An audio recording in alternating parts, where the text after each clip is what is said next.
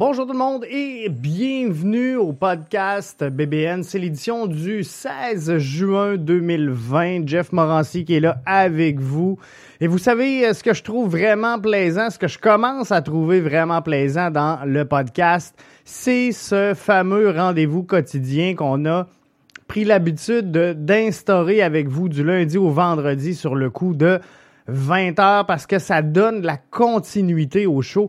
Donc ça, c'est super important et de voir cette interactivité-là qu'on a avec l'auditoire présentement, de voir vos réactions sur les réseaux sociaux, c'est quelque chose que j'adore. Voyez-vous, l'émission de ce soir devait être axée sur les trois autres clubs qui composent le groupe C lors du tournoi du côté de Orlando. Le tournoi, bien sûr, je parle de MLS Is Back du 8 juillet au 11 août. Mais ce soir, voyez-vous, on a présenté hier le 11 de départ. Je vous ai présenté mon 11 et aujourd'hui, vous avez interagi avec moi sur les réseaux sociaux tout au long de la journée. Donc, je vais prendre le temps de défendre un peu mon 11 et de répondre à vos commentaires, à vos interrogations sur l'alignement que j'ai présenté hier soir. Donc, restez là parce que le podcast BBN, ça débute maintenant.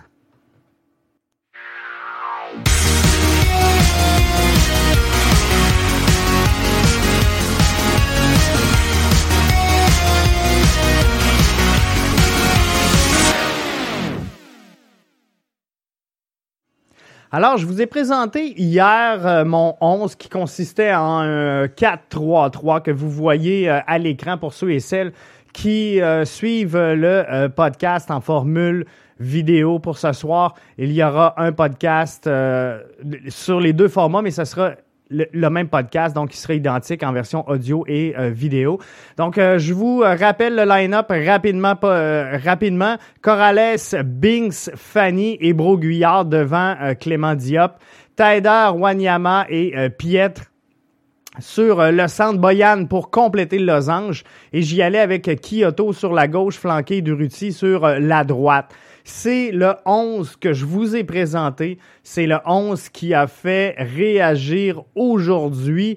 Beaucoup de réactions. Donc, je vais essayer de défendre mon 11.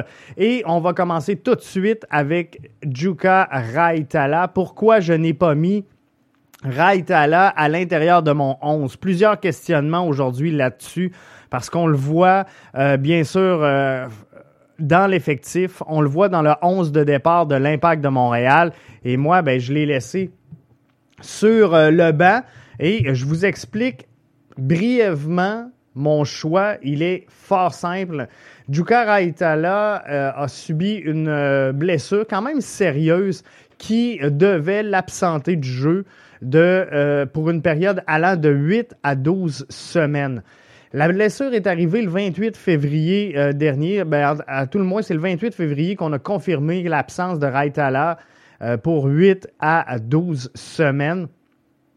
Donc, si on fait le décompte, on est à la fin février. 12 semaines, ça nous met 3 mois. Donc, fin mars, fin avril, fin mai. Tranquillement, pas vite, là. Faut ramener Raitala en game shape. Je suis pas certain qu'après 12 semaines, 8 à 12 semaines d'inactivité, Jukka Raitala a la condition physique adéquate pour fouler le terrain et contribuer au succès de l'Impact de Montréal. Je dis pas que présentement, je le laisse de côté. Je dis pas qu'il ne fait pas partie du 23. Vous l'avez vu hier. Il est sur ma liste de 23 joueurs, mais j'aime aussi bien partir avec des valeurs sûres comme ce que je vous ai présenté qu'un Raitala où on ne sera pas certain de la condition physique. J'aime aussi bien le garder en super sub sur le long de la ligne de touche et voir dans la progression du match qu'est-ce qui va arriver avec Raitala en cours de rencontre, mais c'est sûr que je vais l'utiliser. Le tournoi, il est long et d'un autre côté, il est court. Donc, on a très peu de temps finalement pour exploiter toutes nos ressources et le fait qu'on joue 3 matchs en ronde préliminaire, le fait qu'on va peut-être en jouer 7 au maximum, font en sorte qu'on devra manipuler énormément en cours de tournoi les effectifs pour s'assurer de la bonne santé, de la game shape de tous les joueurs qui vont fouler le terrain à la demande de Thierry Henry lors du tournoi MLS Is Back. Donc moi, Raitala, c'est par mesure de précaution qu'il n'est pas dans mon 11. Je veux y aller lentement mais sûrement, l'intégrer progressivement à la formation. Donc je ne le vois pas compléter 90 minutes de jeu lors d'une première rencontre. Donc à cet effet-là, tant qu'à l'avoir sur le starting line-up, tant qu'à l'avoir titulaire et à être obligé de brûler un changement parce que la condition physique de Raitala n'est pas ce qu'on s'attendait ou qu'on ne veut pas le brûler, bien, j'aime aussi bien le rentrer au besoin en cours de match, mais m'assurer que mes piliers sur le terrain soient les bons et que je peux compter, dépendamment ce qui va advenir dans le courant d'un match, que je puisse compter sur une présence de 90 minutes de jeu. Donc, c'est pas dit qu'on ne l'embarque pas. Ce que je dis, dans le cas de Jukka Raitala, c'est que moi, vu que je ne suis pas sûr et que je ne crois pas que ce soit une bonne idée de le faire jouer 90 minutes, j'aime aussi bien le rentrer en cours de match si je vois que j'en ai besoin, que de le rentrer et d'être obligé de le sortir et de brûler un changement. On sait qu'on va avoir 5 changements sur 3 phases différentes lors de ce tournoi-là. On va les utiliser à bon escient. Il va faire chaud. On va brûler beaucoup de carburant, beaucoup d'énergie. Donc, il faudra, bien sûr, jongler avec intelligence. Et là-dessus, je réitère ma confiance en Thierry Henry pour jongler avec les effectifs et valider la stratégie. Un autre point qui est revenu et qui vous faisait sourciller un petit peu, c'est la présence de Samuel Piette sur le terrain. Il y en a de 2 choses l'une, selon les différents commentaires que j'ai recueillis sur les réseaux sociaux. Il y en a qui le plaçaient complètement en dehors du line-up. Et il y en a qui faisaient juste l'interverser avec Wanyama en sous-prétexte, finalement, que Wanyama était beaucoup mieux une coche en haut de Samuel Piette parce qu'il avait le réflexe offensif peut-être plus facile et que Samuel Piette, on le sait, est un excellent récupérateur. Donc, on le veut un petit peu plus bas sur le terrain. Là-dessus, la réflexion, elle est logique. Elle est défendable, selon moi.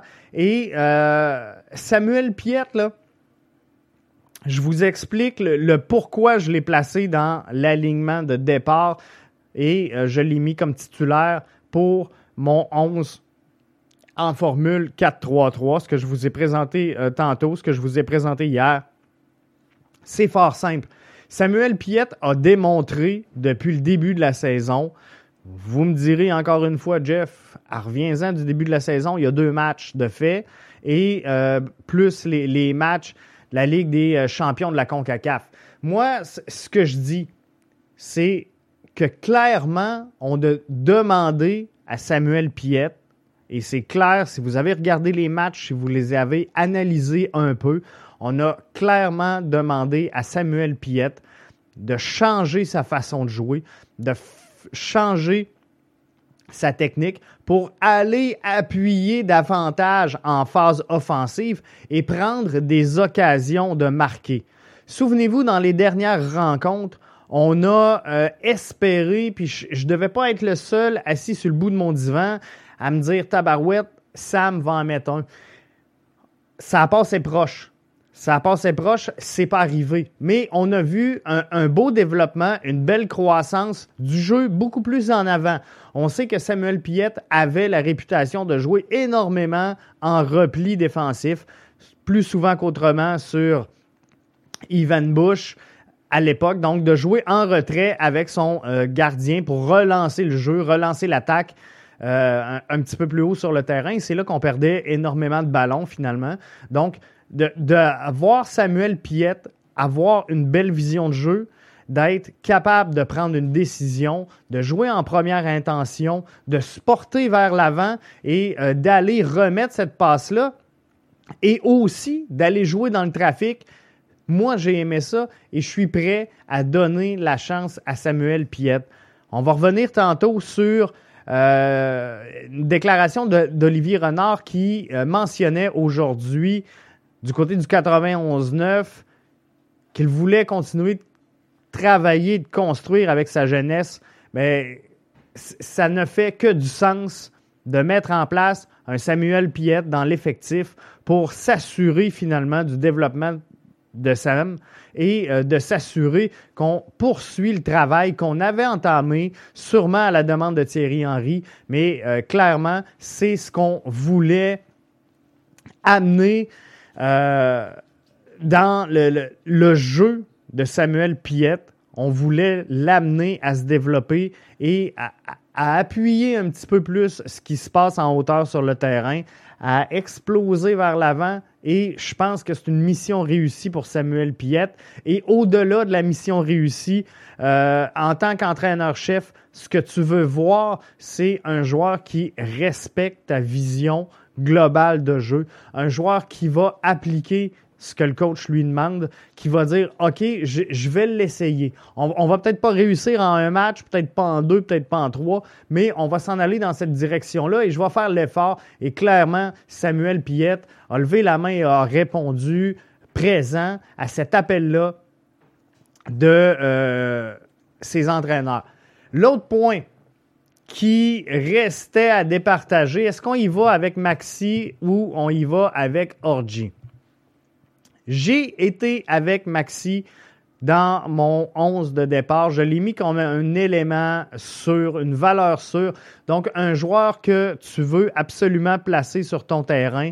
Je pense que les performances encourageantes du début de saison de Maxi Urruti forcent la main un peu de Thierry Henry.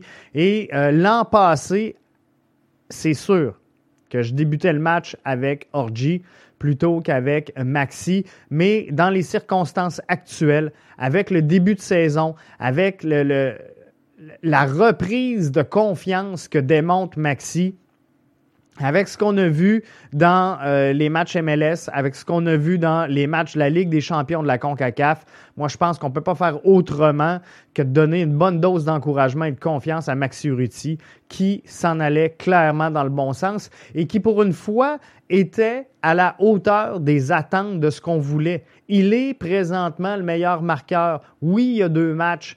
N'en demeure pas moins qu'il est là et qu'il est au sommet. Donc, faut profiter de cette hype-là, faut profiter du fait qu'on surfe sur cette vague-là et les bonnes performances de Maxi doivent être encouragées, doivent être soulignées. Ça, c'est dans un premier temps. Dans le deuxième temps, on sait qu'il y aura 5 changements dans cette rencontre-là. Dans ces rencontres-là. Et moi, ma perception, ma logique que je voulais apporter par le 11 qu'on a là, on sait qu'on va faire 5 changements en cours de match. On sait qu'on va également procéder en 3 phases. Donc, on pourra faire 5 changements à 3 reprises dans le match. 3 reprises pour un total de 5 changements. Donc, ce qu'on risque de voir, c'est un changement qu'on va se garder soit sur une blessure, soit par protection. Un changement qu'on va prendre pour changer la dynamique un petit peu du jeu et s'adapter au schéma tactique de l'adversaire, à la stratégie de l'adversaire, combler un trou, une lacune à un certain niveau, peut-être à ajuster le schéma tactique. Donc, moi, c'est mon deuxième changement. Et la troisième vague, j'amène de l'énergie et des forces fraîches. Donc, j'y vais avec 3 joueurs d'un coup à la fin d'un match pour changer la dynamique de cette rencontre-là. Et là, je vous explique, et j'en reviens au fait qu'il ne faut pas oublier qu'on va jouer à Orlando. On va jouer sous le soleil chaud et torride de la Floride. Et croyez-moi, si vous avez déjà été à Walt Disney au mois d'août, moi je l'ai fait, là, vous savez exactement de quoi je parle, mais à 8 heures le matin, il fait chaud, plus qu'à 3 heures l'après-midi ici. Donc, c'est insoutenable et de fournir un effort physique pendant 90 minutes de jeu, sous ces conditions-là, c'est presque impossible. Donc, moi, ce que je vois dans l'alignement que je vous ai présenté, c'est que je pars avec le fait que sur mon banc, j'ai aligné Anthony Jackson-Hamel. Je vous l'ai dit, je m'en suis pas caché, je me suis pas faufilé entre les lignes pour vous l'annoncer. Selon moi, Anthony Jackson-Hamel est un gars qui est en mesure de nous produire un bon 20 minutes par match. Donc, moi, ce que je veux, c'est le rentrer, force fraîche, pleine jambe, à 20 minutes de la fin. On ne le rentre pas tout seul. Donc, c'est là que tu veux quelque chose qui va accompagner Anthony Jackson-Hamel. Si tu le rentres, il a des forces fraîches, il est de pleine jambe, il est en total shape, mais que d'un côté, tu as Maxi qui est brûlé et tu as Quioto de l'autre côté, pardon, qui est brûlé également. Bien, on vient de perdre tout l'éclat qu'on voulait aller chercher. Par contre, si on sort à 20 minutes de la fin, et dites-moi si c'est logique ou pas, si on sort à 20 minutes de la fin, Quioto, on sort Bojan, on sort Maxi et on rentre Balou, Anthony Jackson-Hamel et Orji. Moi, je pense qu'on a un trio très, très, très explosif à l'avant qui peut changer la donne en fin de rencontre. Donc ça, moi, personnellement, c'est ma stratégie. Vous pouvez l'adopter, vous pouvez la renier. C'est à votre choix. Mais moi, c'est avec ça que j'avancerai dans cette rencontre-là. L'autre que j'ai laissé de côté, c'est Lassi Lappalainen. Et ça aussi, ça l'a fait énormément jaser. Donc, on va prendre le temps de s'en parler. On sait que ça vient d'être confirmé. Lassi Lappalainen sera avec le bleu-blanc-noir jusqu'à la fin de la présente saison. On a prolongé donc le prêt. On sait que Lassi Lappalainen appartient à Bologne, donc un autre club sous la gouverne de Joey Saputo. Mais on a confirmé aujourd'hui que Lassi Lappalainen poursuivrait son développement avec l'Impact de Montréal. Et je crois sincèrement que c'est une excellente décision. Moi, Lassi Lappalainen, si jamais je l'entre dans mon 11, où ce que je bouge, j'avais mis Romell Quioto sur la gauche et c'est là que j'enverrai Lassi Lappalainen. C'est là qu'il joue, c'est là qu'il est habitué. C'est là qu'il est à l'aise présentement. Je pense qu'il peut démontrer des belles choses, peut apporter énormément et contribuer à la phase offensive de l'Impact de Montréal. Donc, ça peut être quelque chose de très intéressant de voir évoluer Lassi Lappalainen. Donc, c'est sûr, je ne l'ai pas mis dans mon 11. Par contre, je l'ai en super sub. Moi, je pense qu'il peut venir brouiller les cartes dans un match. Il est encore en séquence de développement. 21 ans, il n'est pas vieux. Il n'est pas vieux. Mais par contre, j'ai eu des bonnes discussions aujourd'hui sur les réseaux sociaux, entre autres avec Éric Chenois qui me mentionnait qu'il avait déjà fait part de la possibilité de voir évoluer Lassi Lappalainen comme latéral gauche. À l'instar d'Alphonso Davies, on parle pas, puis je veux pas qu'on compare, là, c'est vraiment pas le jeu que je veux faire ce soir. Je veux pas qu'on dise Lassi puis Davies, c'est la même chose, on n'est pas là du tout. Davies, 2 ans de moins, sont pas dans le même stade de développement du tout présentement, mais est-ce qu'on peut lui demander à Lassi Lappalainen d'apporter une contribution semblable à ce que peut faire Alphonso Davies présentement avec le Bayern Munich en Bundesliga. Moi, je pense que ce serait logique. J'y avais pas pensé, j'y avais pas réfléchi. Et sincèrement, Alphonso Davies adoptait la même position que Lassi Lappalainen dans son développement régulier, dans sa construction, dans sa morphologie de joueur. n'était pas donc à la base un joueur latéral gauche et jouer en left back comme il le fait présentement, et c'est là qu'il a vraiment explosé. C'est là qu'il est devenu le joueur qu'on apprend à découvrir et qui va continuer de gagner en progression, là. 19 ans, Alphonso Davies. Donc, est-ce qu'on peut répéter un peu tout ça avec Lassi Lappalainen? Moi, je pense que c'est quelque chose à laquelle on doit réfléchir. C'est quelque chose à laquelle on peut penser, et ça serait vraiment pas fou de voir un développement comme ça et de demander à Lassi Lappalainen, écoute, nous autres, on observe chez toi des caractéristiques qui peuvent ressembler à ce qu'on peut dénicher chez Alphonso Davies.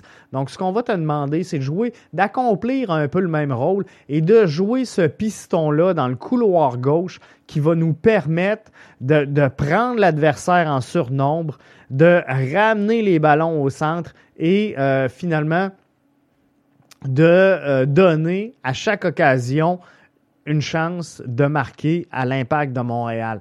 Est-ce que Lassi pourrait jouer ce rôle-là? Je suis obligé de vous dire que je pense que oui. Faudrait l'analyser, mais pour l'analyser, moi, je suis pas prêt à lui accorder dans un match important, dans une ronde qualificative. Je suis pas prêt à l'essayer 90 minutes là et de dire « Vas-y, let's go, on croit en toi ».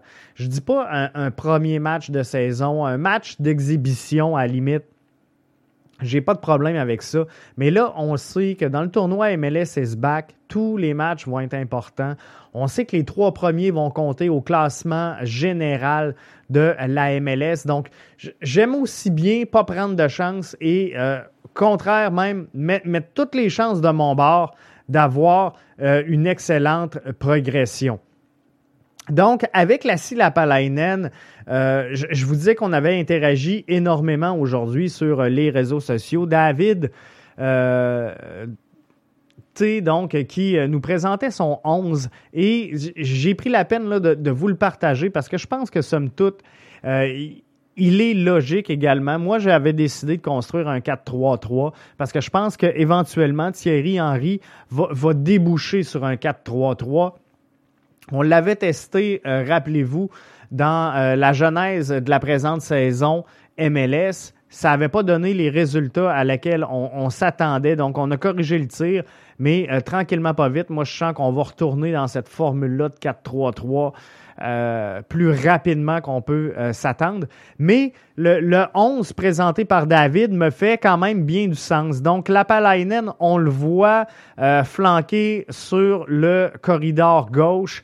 Broguillard à l'opposé, donc la même job, mais le même piston dans le corridor droit. Raitala, Fanny, Camacho au centre de tout ça, donc Taider, Wanyama et Bojan. Voyez-vous, on a laissé Samuel Piette de côté pour y aller avec Taider, Wanyama, et je pense que dans la formule présentée d'un 3-5-2, ou ça dépend, là, vous pouvez l'interpréter comme vous voulez. Ce schéma-là, c'est un 3-4-3, un 3-5-2.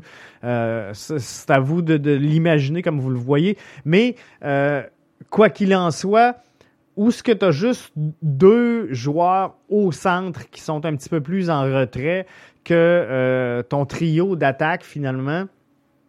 Je pense qu'effectivement, malheureusement, on devra laisser Samuel Piette de côté. Donc, Taider Wanyama, ça fait du sens. Ça fait quelque chose de très, très, très bien balancé en milieu de terrain. Bojan, pour compléter ce triangle-là, moi, je pense que ça fait du sens. Quioto, Urruti, gauche-droite, j'ai rien à dire. Donc, Quioto, Bojan, Urruti, pour moi, c'est les 3 joueurs qui se retrouvent en haut du terrain. Je peux pas contester ça. Taider, Wanyama vont là, donc je peux pas contester ça non plus. Alors, il y a Lappalainen, Raitala. Moi, comme je vous disais, Jukka, je le mets pas sur l'alignement de départ. Je vais y aller avec un Binks dans le cas de cette formation-là, parce que Raitala, je veux le rentrer en cours de match. Je veux évaluer sa progression, son retour de blessure. Donc, je veux pas le brûler d'entrée de jeu. Donc, faudra voir quelle sera la décision finale de Thierry Henry et faudra considérer également quel club on affronte. Donc, le schéma tactique qu'on va utiliser, peu importe la formule, va bien sûr être axé, orienté. C'est facile de produire des 11 comme ça quand tu n'as pas d'adversaire, mais il faudra quand même analyser les forces en présence sur la titularisation de l'équipe qu'on affronte pour voir si le 11 qu'on présente fait du sens ou pas.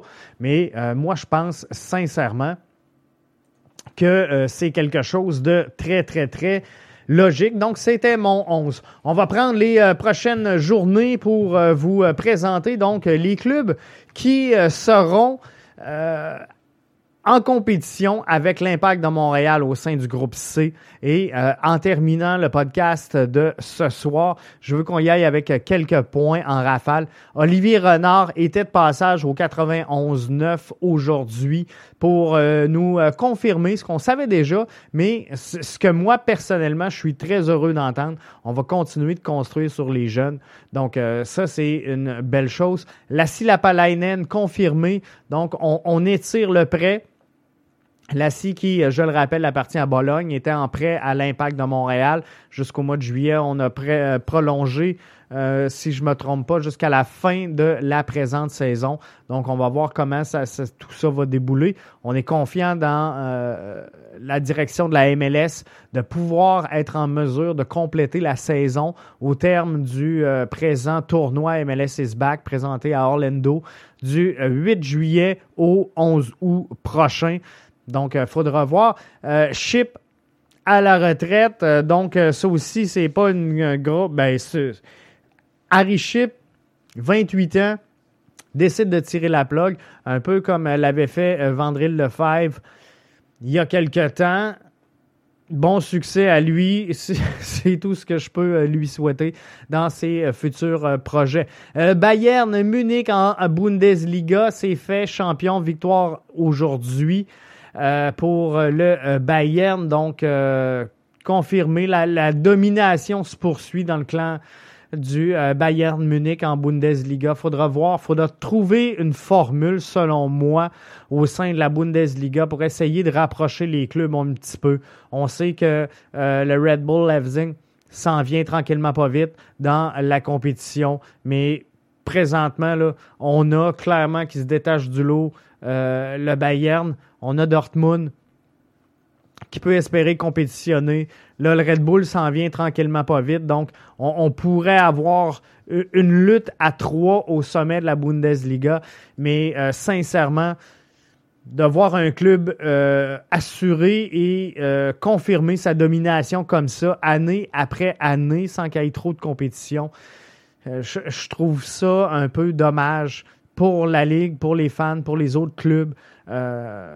C'est jamais bon pour le foot de voir une dynastie s'installer comme ça et être aussi dominant année après année. Donc, il faut trouver un moyen de resserrer un peu. Mais ils ne l'ont pas volé, le Bayern, là. N'en demeure pas moins que les performances qu'ils démontrent présentement sur le terrain sont de toute beauté. Et Alphonso Davies, nouveau record aujourd'hui, a franchi la barre de 36,51 km/h, record absolu en Bundesliga pour notre Roadrunner. Donc, wow, quelle saison! C'est pas terminé en Bundesliga, mais Alphonso Davies continue de performer. Et ça, c'est une bonne chose. Championnat canadien en terminant, et on va s'en parler un peu plus en détail. On a eu la nouvelle là, alors que je préparais le show de ce soir. Alors, j'ai pas eu le temps trop de m'attarder, mais je vous le dis parce qu'elle est là, elle est sortie. L'édition 2020 du championnat canadien aura lieu avec 8 équipes de CPL, 3 de MLS. Donc, on va poursuivre l'analyse de tout ça et vous revenir. Qu'est-ce qui va se passer avec les clubs de CPL? Qu'est-ce qui va se passer avec les clubs amateurs au sein de cette compétition-là? Faudra juste regarder ce qui s'en vient dans l'avenir pour confirmer finalement ce qui va se passer. Donc là-dessus, c'était Jeff Morancy avec vous pour cette édition du 16 juin 2020. Vous êtes avec le podcast BBN à BBN Media.